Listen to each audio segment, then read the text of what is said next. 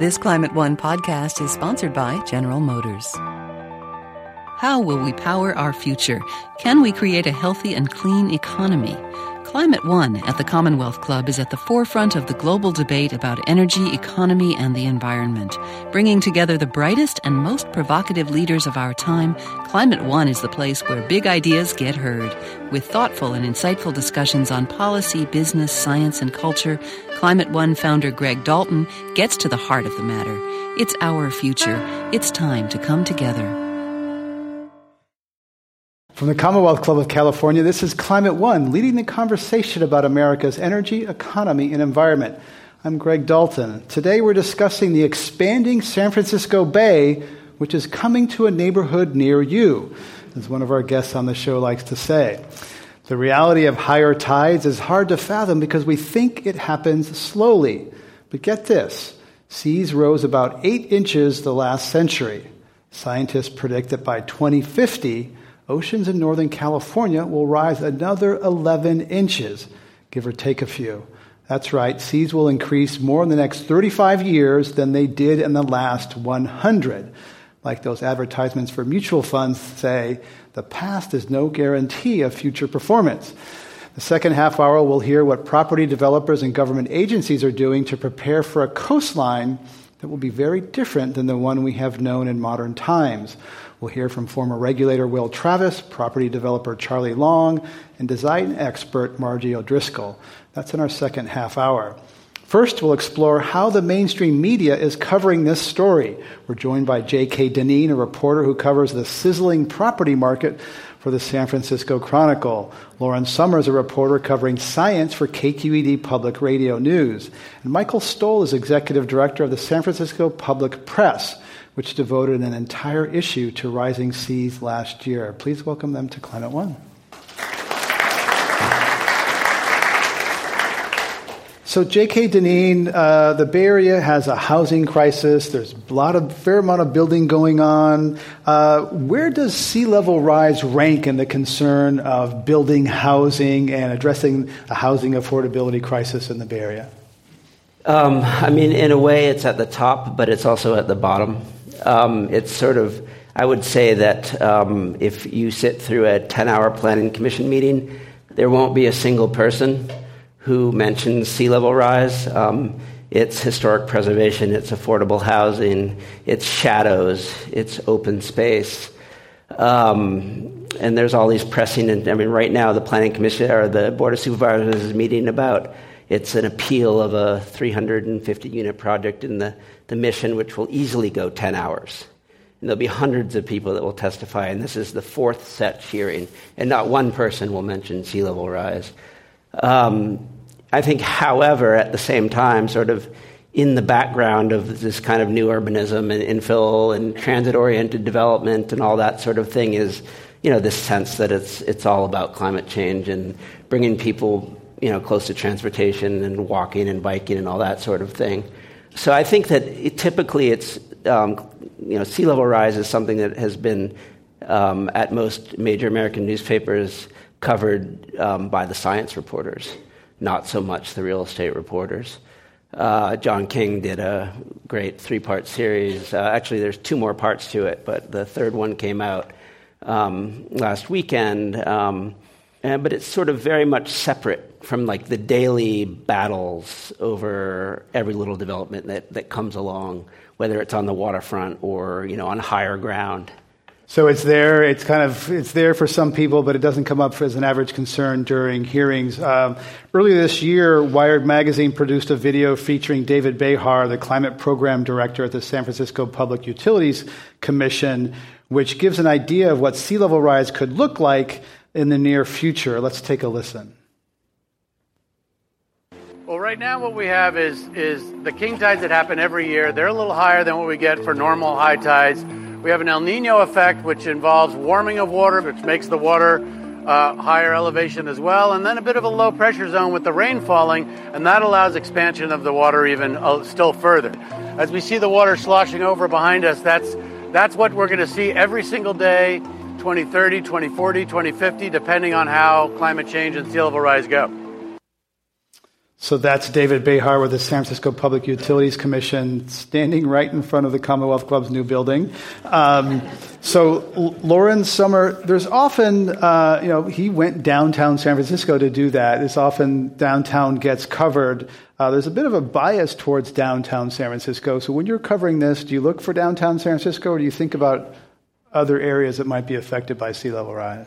I think as journalists, we tend to gravitate towards things that are kind of iconic and symbolic. You know, the ferry building sitting right there. Obviously, a huge number of people work in the financial district. So there's a lot of other places around the bay, though, that I think have become those places as well. I mean, some people might be familiar with there's a spot of 101 near Mill Valley that gets flooded on a regular basis now. You can pretty reliably go up there and see them shutting down this big bike trail and um, the tech companies are another great example that people kind of you know see them right on the bay. So we tend to pick those places because it's something that people can connect to, even if you maybe live across the bay or in the South Bay or something like that. But it's it's getting much easier to find those places than it was maybe five, seven years ago. Michael uh, Stoll, you did a, a deep dive uh, on, on sea level rise recently. You know, uh, extended uh, a whole issue of the San Francisco Public Press on this. What were some of the headlines that you found in that? What were some of the takeaways from looking at what's happening now in the city? Generally, in the past, uh, journalists have been focused on what has been built so far, um, the the ways that the cities are going to have to deal with existing infrastructure. We looked forward and we looked at existing uh, planning uh, documents for new mega construction that's happening right now on the Bay. We counted up 27 major projects worth hundreds of millions of dollars. Uh, all, all, told, uh, $21 billion worth of development costs. That doesn't include the land. Um, that's happening now that's either, be, that's either been permitted by local government uh, or is under construction or has just been completed, like the Facebook campus. Um, these are places where they're going to put housing, uh, commercial uh, developments, strip malls, offices, and uh, sports complexes. Um, these are going to be new neighborhoods that have, ne- that, that have never been uh, inhabited before, and they're going to be with us for generations. Lauren Sommer, he, uh, Michael Stoll mentioned Facebook. We often look to them as leaders in the economy in our region. Where are they on this issue? If you tried to talk to them about sea level rise, which is if you look at the maps of inundation maps, Oracle, Google, they're all in some shade of blue area that will they'll be swimming sometime soon. Yeah, I think this summer, uh, you know, we had Measure AA here in the Bay Area, um, which, you know, in a lot of cases, people heard the message that it was to restore wetlands and wildlife habitat, which it definitely was. But sea level rise was part of the case that proponents were making about why people should vote yes on it. And so we did see the tech companies kind of right before the election come out and support it. I would not say that they were a huge part of the conversation. It took me months to get them to call me back on this issue.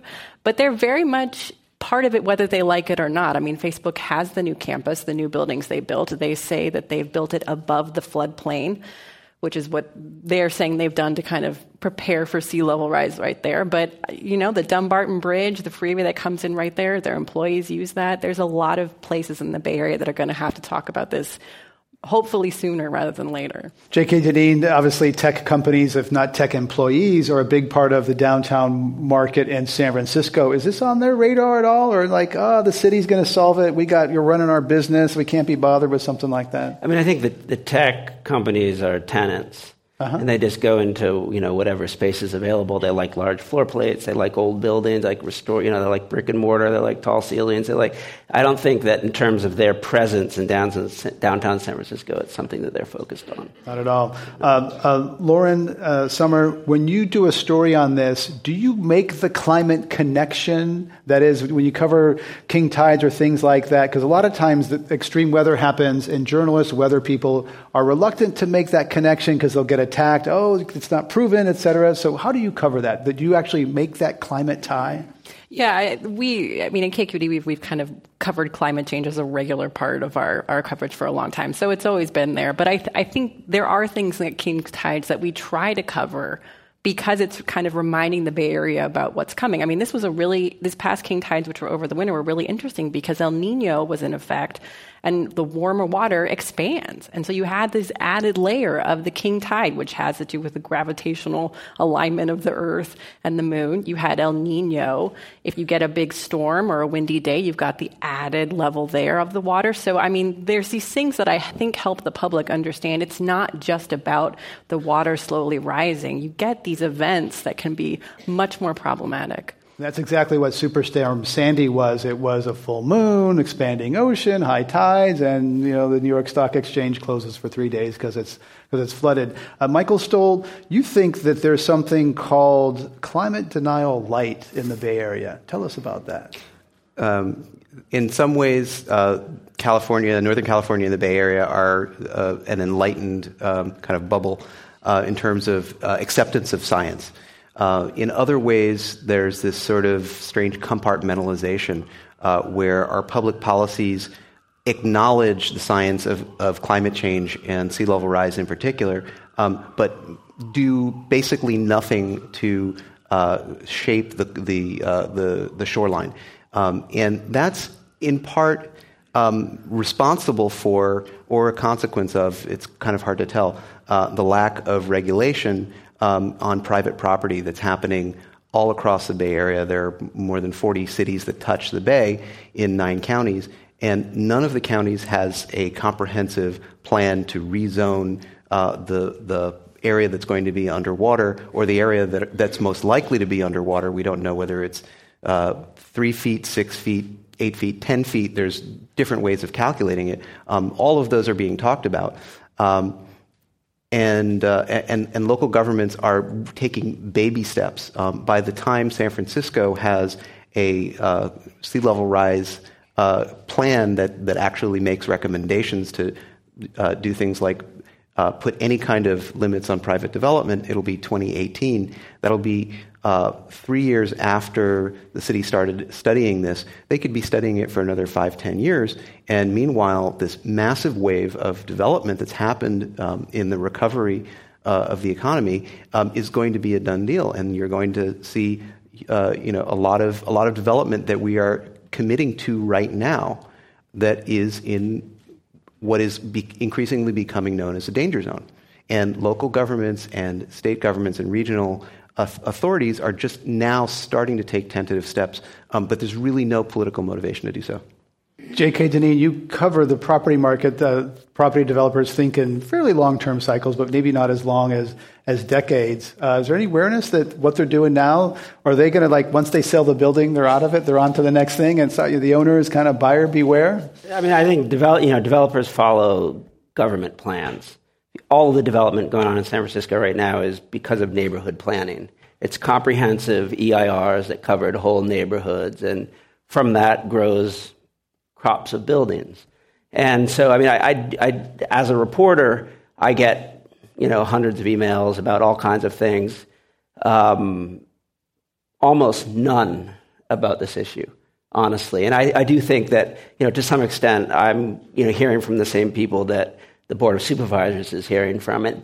They, they're reacting to their constituents, and the developers are reacting to the politicians. And we're covering the whole story. And climate change, I mean, is sort of this overarching cloud over everything. But in terms of the nitty gritty and, and, and how, uh, how policy gets made and how plans get developed or rejected occasionally, it's it's really just kind of like background noise. Sure, the people who live in the Four Seasons Tower are much more concerned about that new tower in right. front of them blocking their million dollar views yeah. than any potential sea level rise. Uh, Lauren Sommer, when you think about um, issues that that get the public or even your in, your editors interested, is it temperature records, fires, seas, drought? You know, is is sea level rise a hard sell as a story because it's kind of so on the horizon? It's one of those gradual climate stories that I mean, we I cover this regularly. I'm dealing with this almost every climate story I do, right? We we always say that environmental stories don't break, they ooze, right? And that makes it hard for us to kind of find the news hooks. I mean, once you've done the story of, wow, this is a huge problem for the Bay, what are we building and where are we building it? It is hard to get your editor 6 months later to be interested in the exact same story. Um, so, I mean, I think the policy developments are kind of very incremental far in between. I was looking at my old stories from 2011 was the last big major kind of policy move around the Bay to figure out when you make planning decisions, how much do you have to think about climate change? You know, I was like Googling that and I had to go way back to find it. So it's a huge challenge, but I think it's one where we need to think about these things in ways that are not just one development that's not in your city that's across the bay that maybe you won't even read that story right i mean this is a bay wide problem planners are starting to think about it that way. There's a, definitely a big planning process going on for a regional look at how the Bay is going to adapt, but it's, we're far from a moment where that's actually just a regular story that we can find ways to cover. We're talking about sea level rise at Climate One. I'm Greg Dalton, and my guests are J.K. Dineen from the San Francisco Chronicle. You just heard Lauren Sommer from KQED Radio and Michael Stoll from the San Francisco Public Press.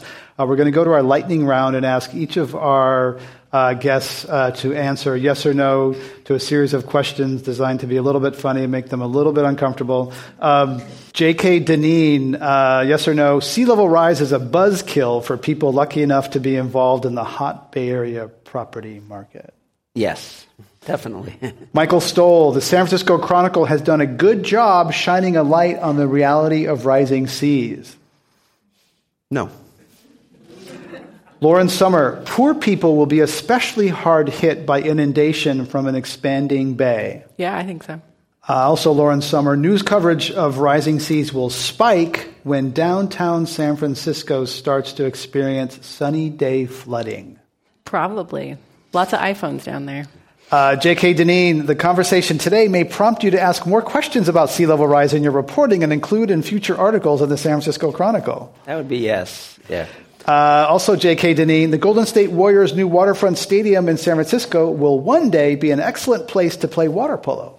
It could be, but I just looked up the average age of an NBA arena, and they only last like 25 years. So the oldest arena in the country is Oracle, which is 1966.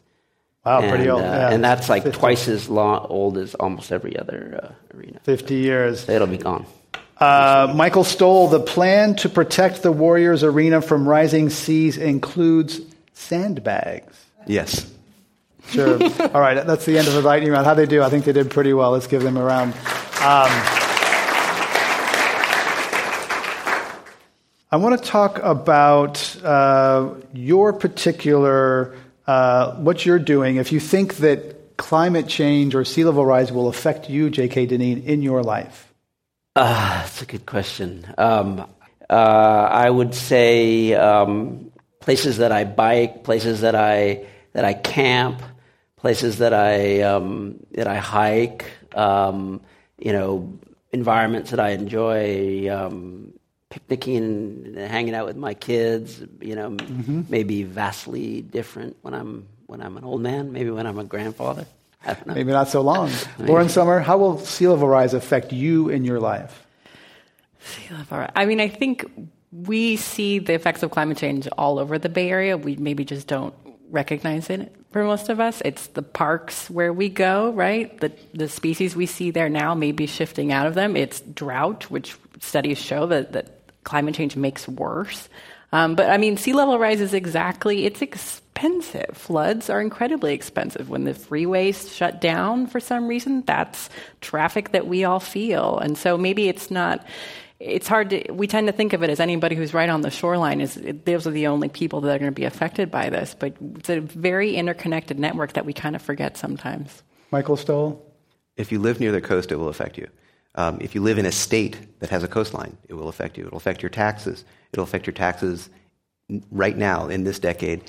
It, affect, it affected Californians' taxes uh, in June with passage of Measure AA that raised everybody's property tax to pay for uh, natural buffers to protect some of the developers who are putting in uh, housing and offices right now.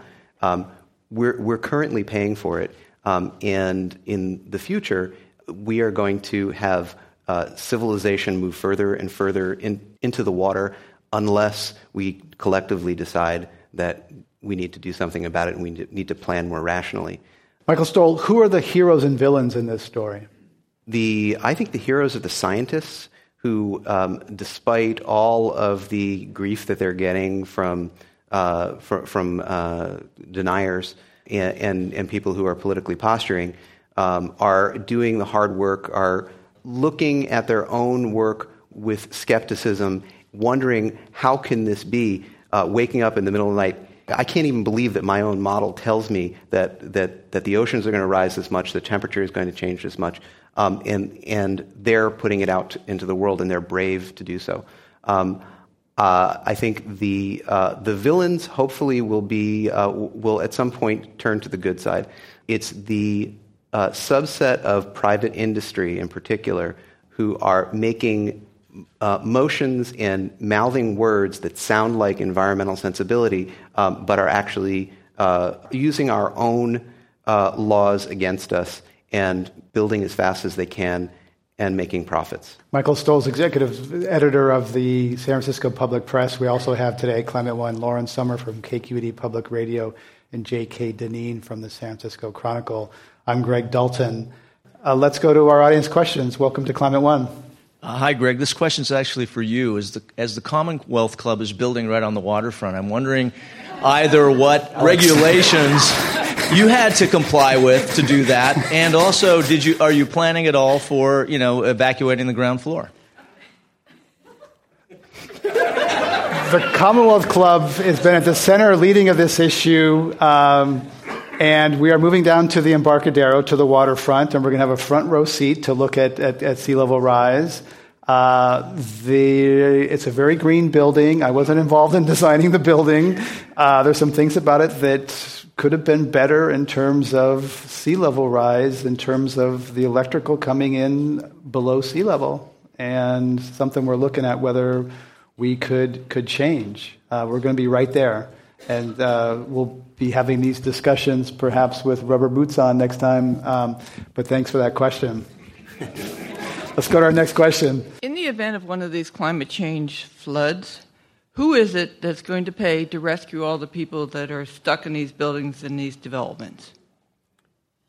Well, I mean, you know, I think uh, the the city has right now has to figure out a way to build a. I mean, a seawall of four four billion dollars is a conservative estimate, and I think that's a discussion that's that's happening. Um, so hopefully, people won't have to be rescued. Um, but I mean, if if if there isn't the political will to do that, then yeah, I mean, you know, that's a good question. Two quick. Uh, I've interviewed Christine Todd Whitman, former governor of New Jersey, hit very hard. Uh, $60 billion taxpayers to pay for Sandy. She said at some point, Uncle Sam won't be there to bail people out. I asked the same of Senator Feinstein. She said, well, that's what the federal government does after earthquakes. Uh, but typically, Uncle Sam has been there, but can Uncle Sam always be there? Uh, is a question. Let's go to our next question. Welcome. Hi. So people have mentioned Measure AA, and I'm just wondering how exactly that is going to be implemented, where they're going to be constructing new wetlands, and how that is going to address this issue effectively. Lauren Sommer, you covered that. That was a nine Bay Area County measure, $15 parcel tax. How's it going to work? Yeah, $12 a year each parcel in the Bay Area. It's a 20 year measure, so they're going to be raising $500 million over that whole time frame. We don't know where the money will be spent. There's a restoration authority, which is kind of like a specially appointed group, and projects will apply for money for projects for to build their project, which is most likely a tidal restoration. The, the restoration authority is deciding what particular criteria each project should have right now, like what boxes do they have to check. And then I think it's half the money will be distributed regionally around the bay, and then the other half is kind of up for grabs wherever. So the proponents were saying, you know, every place around the bay is at least going to see some money. Great. Uh, next question. Welcome to Climate One.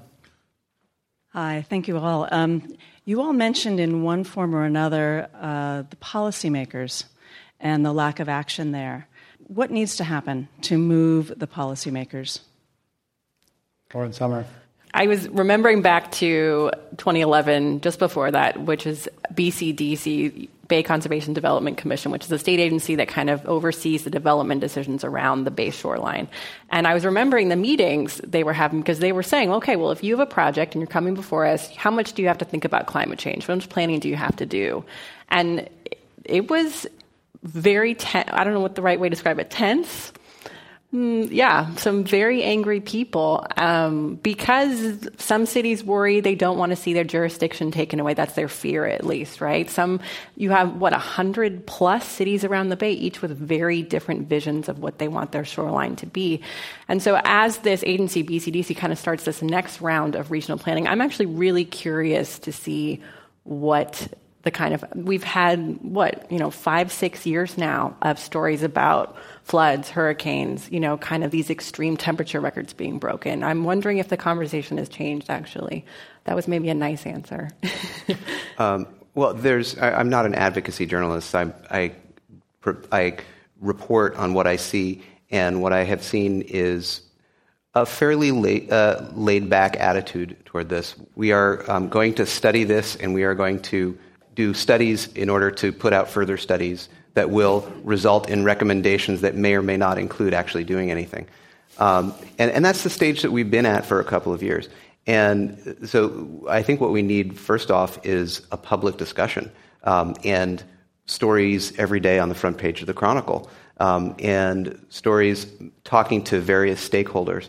Um, you know, beyond that, uh, there are some murmurs of regional cooperation, um, like the Restoration Authority, um, Bay Conservation and Development Commission is the strongest uh, uh, guardian of the coastline or the shoreline of the bay, um, but their jurisdiction essentially ends 100 feet inland.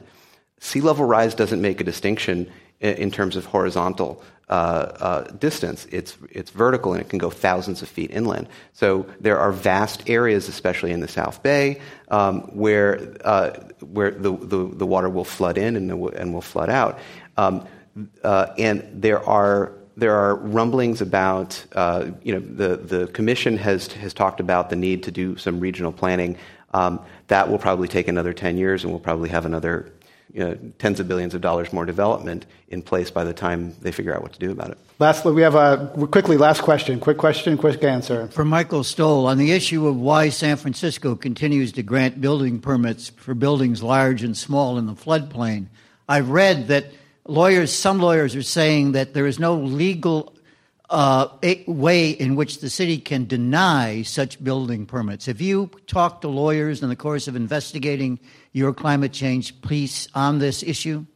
Uh, yeah, this is one of the loose threads that, um, after spending nine months uh, investigating this issue and working with cartographers and then going um, into the uh, environmental impact reports submitted by all of these um, developers that had, some of which have been scrutinized by local governments for years, th- there's a, a, consistent undertone of uh, argumentation from, from the development community that uh, says that local governments don't have the legal authority to do anything about the issue. And um, we're, we're uh, doing further investigation on that. We have to wrap it up there for this segment. Let's give our thanks to Michael Stoll, uh, Lauren Sommer, and J.K. Dineen. Let's thank them.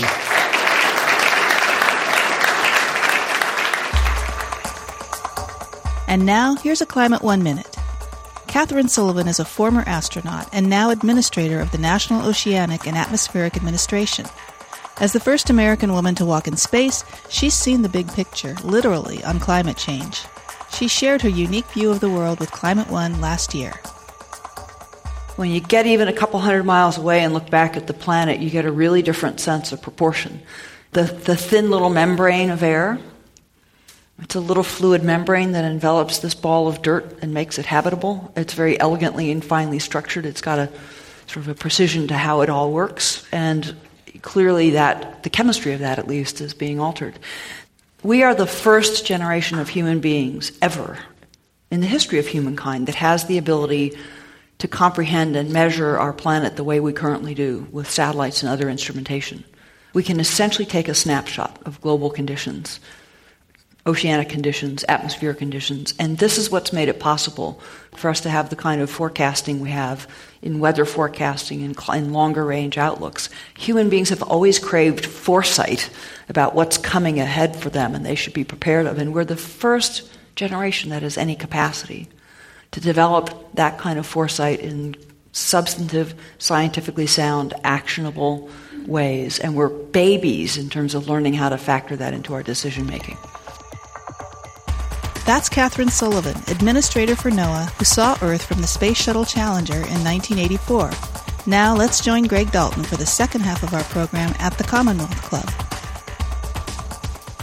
We turn now to protecting existing property along the bay and constructing new buildings when no one is certain where their water line is going to be in 10 or 20 years. Now joining us, we have Will Travis, former executive director of the Bay Conservation and Development Commission, a state agency that regulates land along the bay. He's the author of the line I stole at the top of the show, saying the San Francisco Bay coming to a neighborhood near you. Charlie Long is a real estate developer and co chair of a report Tackling Sea Level Rise initiative at the Urban Land Institute, a real estate industry group. Margie O'Driscoll is an advisor to an architectural competition called Resilient by Design an effort to envision how the Bay Area can protect its buildings and way of life from a creeping shoreline. Let's welcome them to Climate One.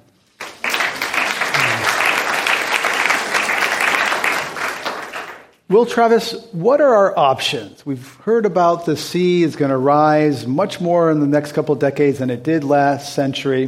What are our choices for protecting life and property around the bay? Well, the two choices are basically fight or flight. You can either build up a wall and try to protect the area, or you can build farther back and higher up. And okay, so how are we going to go through the process of, of deciding which one to do where? Uh, well, we've got uh, the, the Bay Area has been described as being more balkanized than the Balkans. We have 110 local governments, and 55 of them front on San Francisco Bay. And generally speaking, when a, a, regional agency comes in and says, we're going to do a regional plan, the local governments object. So we're going through a process now of working through with all of those local governments, having them acknowledge the problem, do a vulnerability analysis, and come up with their own plans.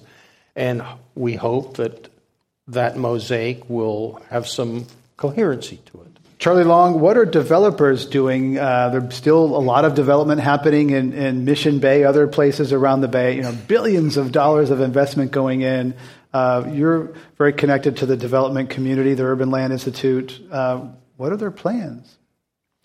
Well, I think the uh, Urban Land Institute, uh, which is a non nonprofit organization, believe it or not, uh, that does research on real estate development uh, is really inter- is very very interested in this problem just from the point of view of creating an informed public that can engage in the issue. And we did this report that uh, uh, Will Tra- Will Travis was uh, involved in called "Tackling Sea Level Rise" back in uh, uh, 2014, and we really observed the the difficulties that uh, exist.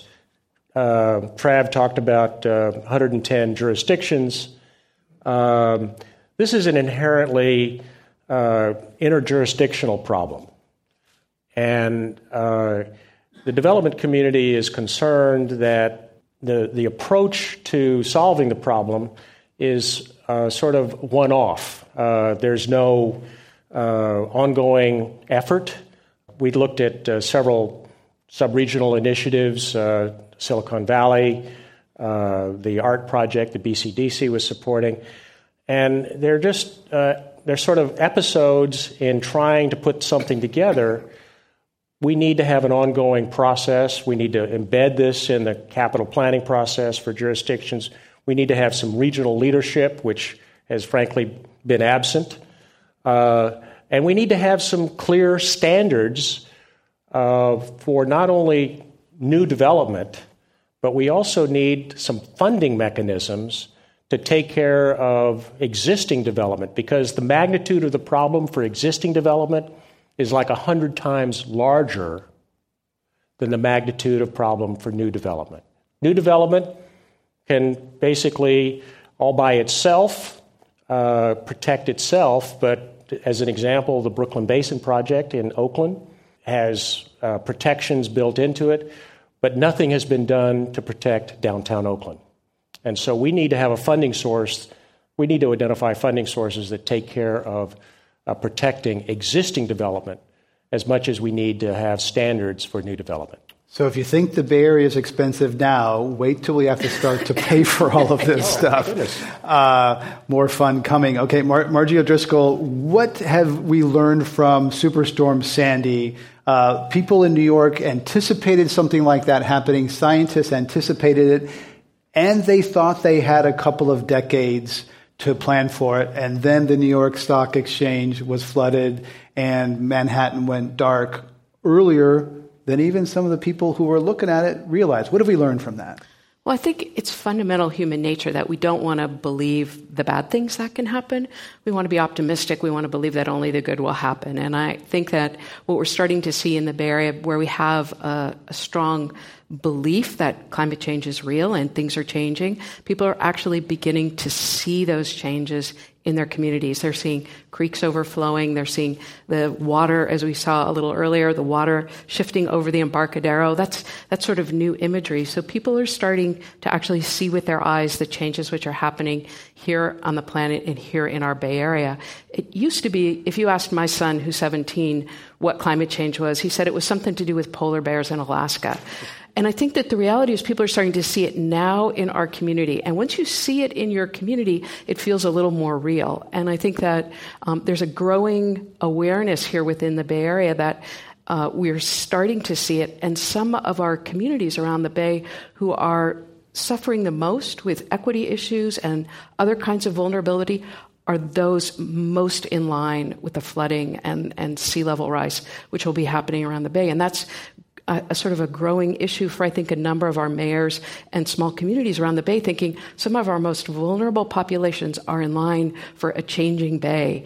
And the Bay has always changed, right? So the Bay that we know it today, of people like me who were born here in the last century, you know, it, in 1840, it was a different Bay before the gold rush. And so it changed then, and it's changing now. And how do we all learn to adapt and respond to the change that we're starting to see now in the Bay that really defines us as a community. Margie Driscoll, I want to stay with you and ask some of the positive and negative uh, stories from that New York, New Jersey experience. Uh, there were some things that were funded, very large levels, and there also was the story of Hoboken, which was flooded and uh, had a campaign to, to build some levees to protect it from happening again. And the city said, meh, no thanks. We don't want those ugly things. So they're vulnerable for it to happen again. And that, that's a case where they could have had money to protect themselves and they chose not to.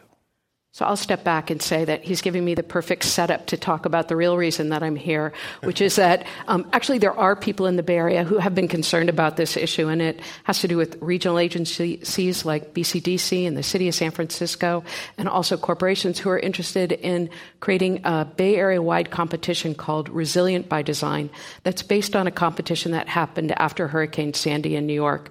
Um, CNN called this competition, which was very successful in New York, one of the best ideas of 2013.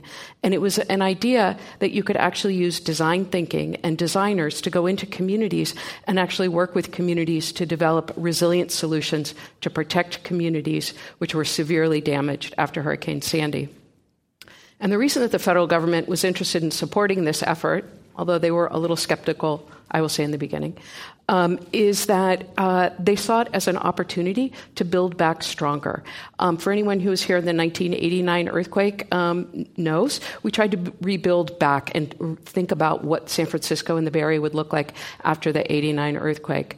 Well, Superstorm Sandy was so much worse, so much bigger than anything that we saw in 1989 that we know that we need to be better prepared here in the Bay Area to respond. So the idea of this competition is that it would happen all throughout the Bay Area. We would identify sites of great vulnerability, and design teams would work quite intimately with communities to try and develop solutions and responses which are not just a wall along the bay, but potentially give a community benefit. And that is what happened after Hurricane Sandy uh, design teams went into communities and worked with communities to help resolve issues that were endemic to some of those areas Hunts Point, Staten Island, other neighborhoods uh, around the uh, three states which were affected by Hurricane Sandy. And so what were the big ideas. So some of the ideas were walls, but others of the ideas were a restoration of uh, oyster beds, which had been a, a, huge industry around Staten Island.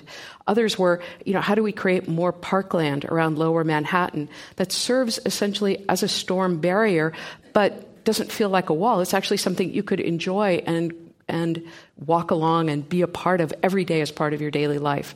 So, the idea of this competition is how do you work with designers in community to help bring benefit today that's also going to create a more physical, resilient structure over time to respond to the challenges that we will see with sea level rise and storm surge. Well, Travis, if someone lives in Piedmont or up near Mount Tam or on the ridge in San Mateo, live away from the bay on high elevation, why should they care about sea level rise? Well, because they might want to drink water or flush their toilet or get to their job or get to the, their kids' school or um, eat. Drive, drive, to the airport. Anything like that. Yeah, it's, it's, uh, it is fascinating. People tend to look at sea level rise maps and they always then look, where's my house? Oh, I don't have to worry about it. Uh, but it, we have an interconnected system. If you think about the bay, it's largely surrounded by transportation infrastructure. It's either BART lines, rail lines, freeways, airports, ports. So our whole transportation system, which is the whole aerial system that allows us to move around, uh, is all right at the bay shoreline. So uh, it doesn't matter where you live. Uh, when you have sea level rise, it'll impact you. Even, even you, Greg, up there on the hills. I was just going to interject that most of our sewage treatment plants are also along yes. the bay. Charlie Long, uh, you develop property. Uh, have you looked at Bayfront property, uh, Union, uh, Jack London Square, et cetera? Where are you investing and putting your dollars? Well, my projects are in the uptown district of Oakland, uh, and so I have not, um, I have not developed looked at property uh, that is uh, affected by, uh, by sea level rise, I will say that uh, having been a city manager of four places, uh, I don't think that this problem is a matter of a lack of authority on the part of jurisdictions. I think it's a lack of will. Uh, because, frankly, jurisdictions could put provisions in their general plan that essentially establish a standard for uh, new development in terms of what they have to protect against. And so, to the extent that there is an aroused and aware public that demands that kind of standard, that is perfectly possible to do. Will Travis, tell us some places that you think are doing a good job. If I were to think about where I'm going to move in 10 or 20 years? What are some neighborhoods, developments around the Bay that are doing it right? Tell, make us, lift us up here. Treasure Island is a spectacularly elegant solution. The only thing wrong with Treasure Island as a new neighborhood is you have to rely on the Bay Bridge to get you there. In an earthquake, it has the stability of soup and it's going to flood. But other than that, it's a fine place. and they have come up with a, a, solution which deals with the earthquake safety by compacting the material. They raise the ground elevation. They keep it in a small area so everybody will be within walking distance of a ferry. And then they reserve the space around the outside so that over time they can build an ever higher levee and put in place a financial mechanism so that the people who live there will pay for it, not us taxpayers. Uh, there are a number of projects along the shoreline that are doing this. Uh, but I, I, I want to take an issue with something Charlie said. I don't think it's will. I just don't think we know what to do. Because you can establish a standard, but what's the standard? Because uh, I can assure you, I can guarantee you that the way to make money is to get an expert on sea level rise to tell you exactly how high the sea will be at any day in the future and bet against them. And then get a second one, and you, that way you're assured you won't lose any money, and then get a third one, and then you start making money. Nobody knows. It's just going to keep going up higher and higher and higher. So I think the challenge is to design and build our cities in a way that it doesn't matter. so that we've designed resiliency into them with new techniques for building, buildings that are there for only a short period of time, buildings that can be taken apart and moved, buildings that'll float. Uh, this is why I think the design competition is such a wonderful idea. When we talk about resilience, I mentioned we're trying to build resilient cities and mentioned it to my daughter. She looked at me and she said, What are you talking about, Dad? Rubber buildings? Nobody knows. But for having a design competition that will generate images of this is what it could be, that I think will stimulate people to think new ways, new ideas. But I, I think the challenge is we're aware of the problem. We just don't know what to do because we've never faced this before. Dealing with uncertainty. Um, there's actually a new term volatility, uncertainty, chaos. There's a new military term uh, for encompassing these changes. Uh, we're talking about sea level rise at Climate One with Charlie Long, a real estate developer, Margie O'Driscoll, a design competition expert, and Will Travis, former head of the Bay Conservation and Development Commission. We're going to go to our lightning round and ask Will Travis uh, yes or no, new waterfront buildings uh, bring profits for investors and tax revenues for cities. Both have an incentive to avoid thinking about rising seas that may crash their party. No. Margie O'Driscoll, you formerly worked for the San Francisco mayor's office. Nobody in San Francisco government has the knowledge and power to stop waterfront development at risk from rising seas.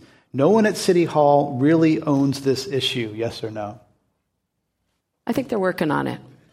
Charlie Long, uh, some owners of property along the bay are going to lose money when the market realizes those assets come with a risk that was undervalued for a long time. Yes. Charlie Long. And then those property owners will ask for a government bailout. Yes. Will Travis, uh, climate disruption will hurt Americans more than even your liberal Berkeley friends realize. Why are you talking about? Berkeley realizes everything. Thought Yes, you'd take an issue. yes, Yes. Um, also, Will Travis, the Bay Conservation and Development Commission tried to impose stronger rules on waterfront development and was beaten back by the real estate industry. No. Margie O'Driscoll, uh, you're a former head of the San Francisco Arts Commission. Art can help people envision and create waterfront defenses that are beautiful and functional, creating public spaces that are even better than the ones we have now. Yeah.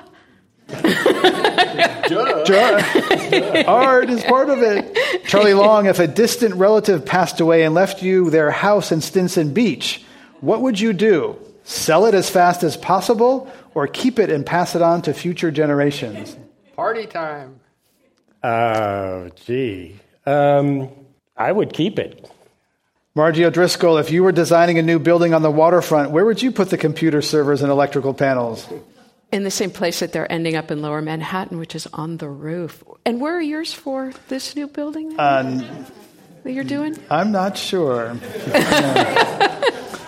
All right, that ends. How'd they do? I think they did pretty well.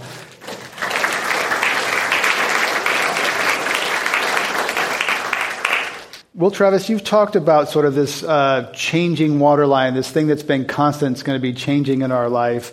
And some people think, as Margie O'Driscoll touched on earlier, that there's sort of a generational baseline. Each generation knows the bay that's different than the previous generation, and uh, we kind of mourn the loss of something, but future generations might just accept a bay that is, you know, defended and very different, and we're, we're attached to things the way they are, but future generations may have no problem with this. That's what they've always known. No, I th- my personal experience is that's quite true. Um, BCDC got interested in sea level rise when the New Yorker uh, published some articles in 2005. Uh, Elizabeth Kolbert wrote a series called "The Climate of Man, and she talked about a meter sea level rise.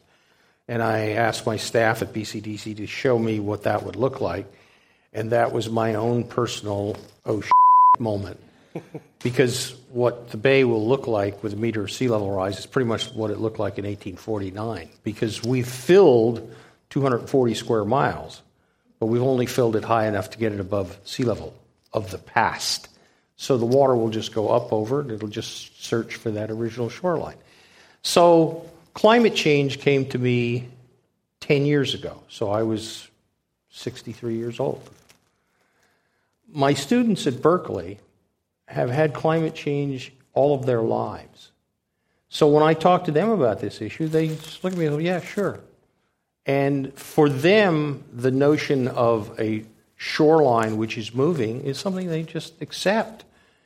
For me, the shoreline is where the shoreline always was, and that's where it'll always be. So, this notion of a moving shoreline and designing and building to accommodate that is very difficult for me, but the students find it challenging and interesting. Charlie Long, the Bay Area governments have designated some areas for preferred housing development because we don't have enough housing in the Bay Area. There should be 50,000 more units of housing built every year to satisfy demand and uh, lower prices and, and give people to be able to live near where they work. Uh, yet some of those preferred areas are precisely in the kind of at risk areas we're talking about. The, the overlap between the preferred, the priority development areas and the inundation areas is extraordinary. And um, uh, in some ways, I, I you know, it, you, sort of look at it and you say, what were they thinking? Uh, and so that issue needs to be addressed uh, uh, very, very clearly in terms of development um, standards. Uh, new development, frankly, to the extent that, and uh, Trav and I can talk about whether a standard is important or adaptability uh, and resilience is important, but new development can accommodate uh, sea level rise in a variety of ways because it's, um, it can anticipate. The issue of uh, the magnitude of the problem for existing development, though, frankly, is maybe 100 times greater in terms of the funding demand that is required.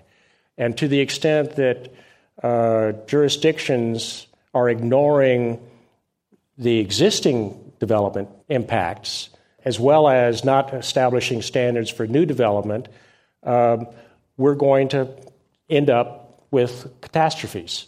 So, this is a two part problem existing and new, and both of those need to be paid attention to. And frankly, the leadership so far, except for Will Travis, who has provided a huge amount of leadership, and BCDC has provided a huge amount of leadership, the leadership has not been at the regional level uh, at a sufficient amount. Charlie Long is a real estate developer. We're talking about sea level rise at Climate One.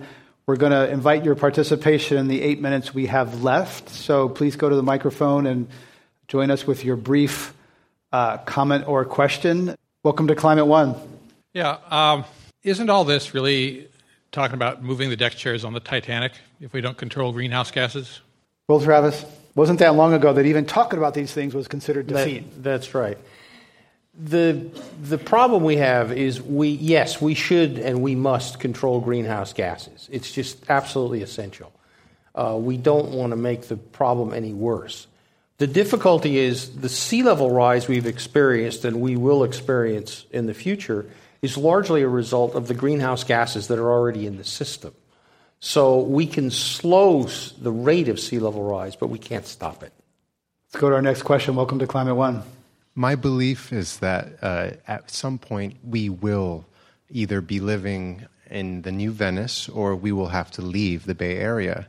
As far as I know, I've heard that sea level will rise uh, six feet by 2100. Um, if that rate was steady, that means uh, that in 15 years we'll have one foot of sea level rise.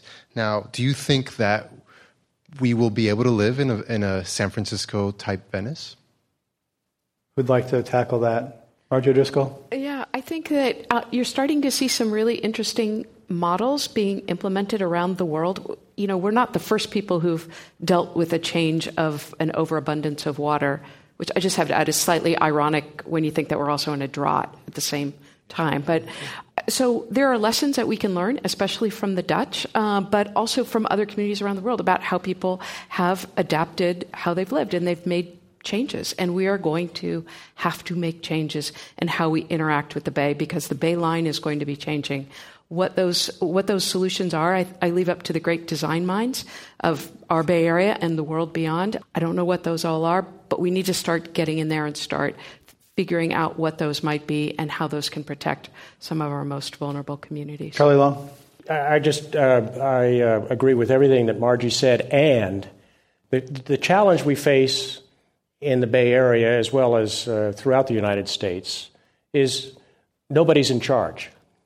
Uh, the Netherlands has been dealing with this problem for 500 years, and but there's a di- different decision making mechanism there, uh, where okay we need to have houses that float, we need to have uh, byways that uh, bypass uh, developed areas, and we need to develop a decision making mechanism here in the Bay Area that essentially recognizes the interconnectedness of this problem. Because to the extent that we do not recognize the interconnectedness of the problem and develop policies that create alignment among the 110 uh, cities and counties and the multiple special districts and the multiple transit agencies and the utilities, we are going to not be successful at dealing with this problem. It's, a, it's not a problem that is insolvable. It's a problem that we need to get alignment among all of the decision makers on how to solve it. And Will Travis, how is the Bay Area going to decide? Some people think that downtown San Francisco will be protected. There's so much money there, they will find a way, four to six billion dollars for a seawall. But what about Vallejo, Alameda, East Palo Alto, places where people are more vulnerable and have less money to protect themselves? Well, unfortunately, sea level rise is like every other problem. I have a colleague at Lawrence Berkeley Lab who said he thinks that the final slide on every presentation on climate change should always be the same.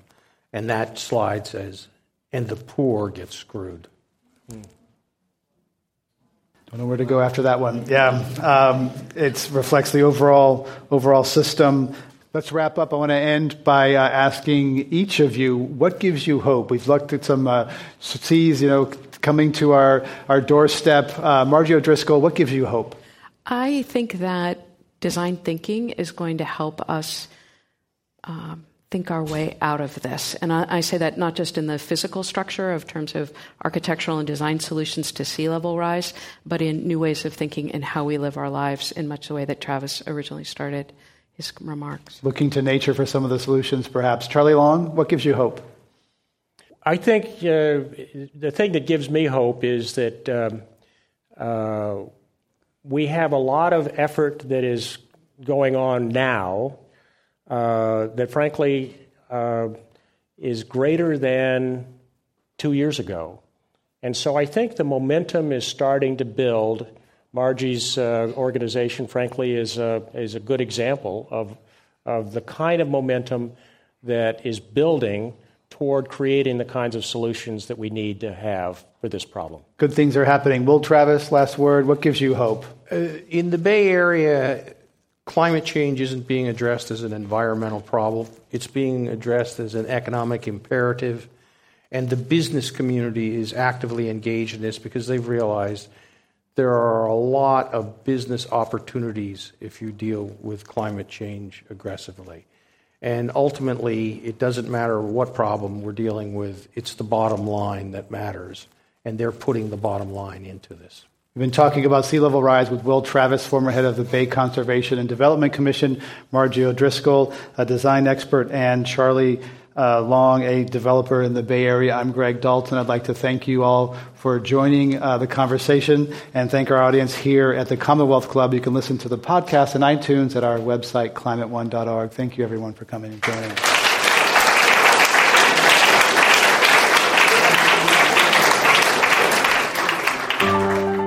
Climate One is the sustainability initiative at the Commonwealth Club of California, a nonprofit and nonpartisan organization. I'm Greg Dalton, the executive producer. Kelly Pennington is our director of audience engagement. Jane Ann Chen is the producer. The audio engineer is William Bloom. The Commonwealth Club CEO is Dr. Gloria Duffy. Join us next week for a conversation about America's energy, economy, and environment.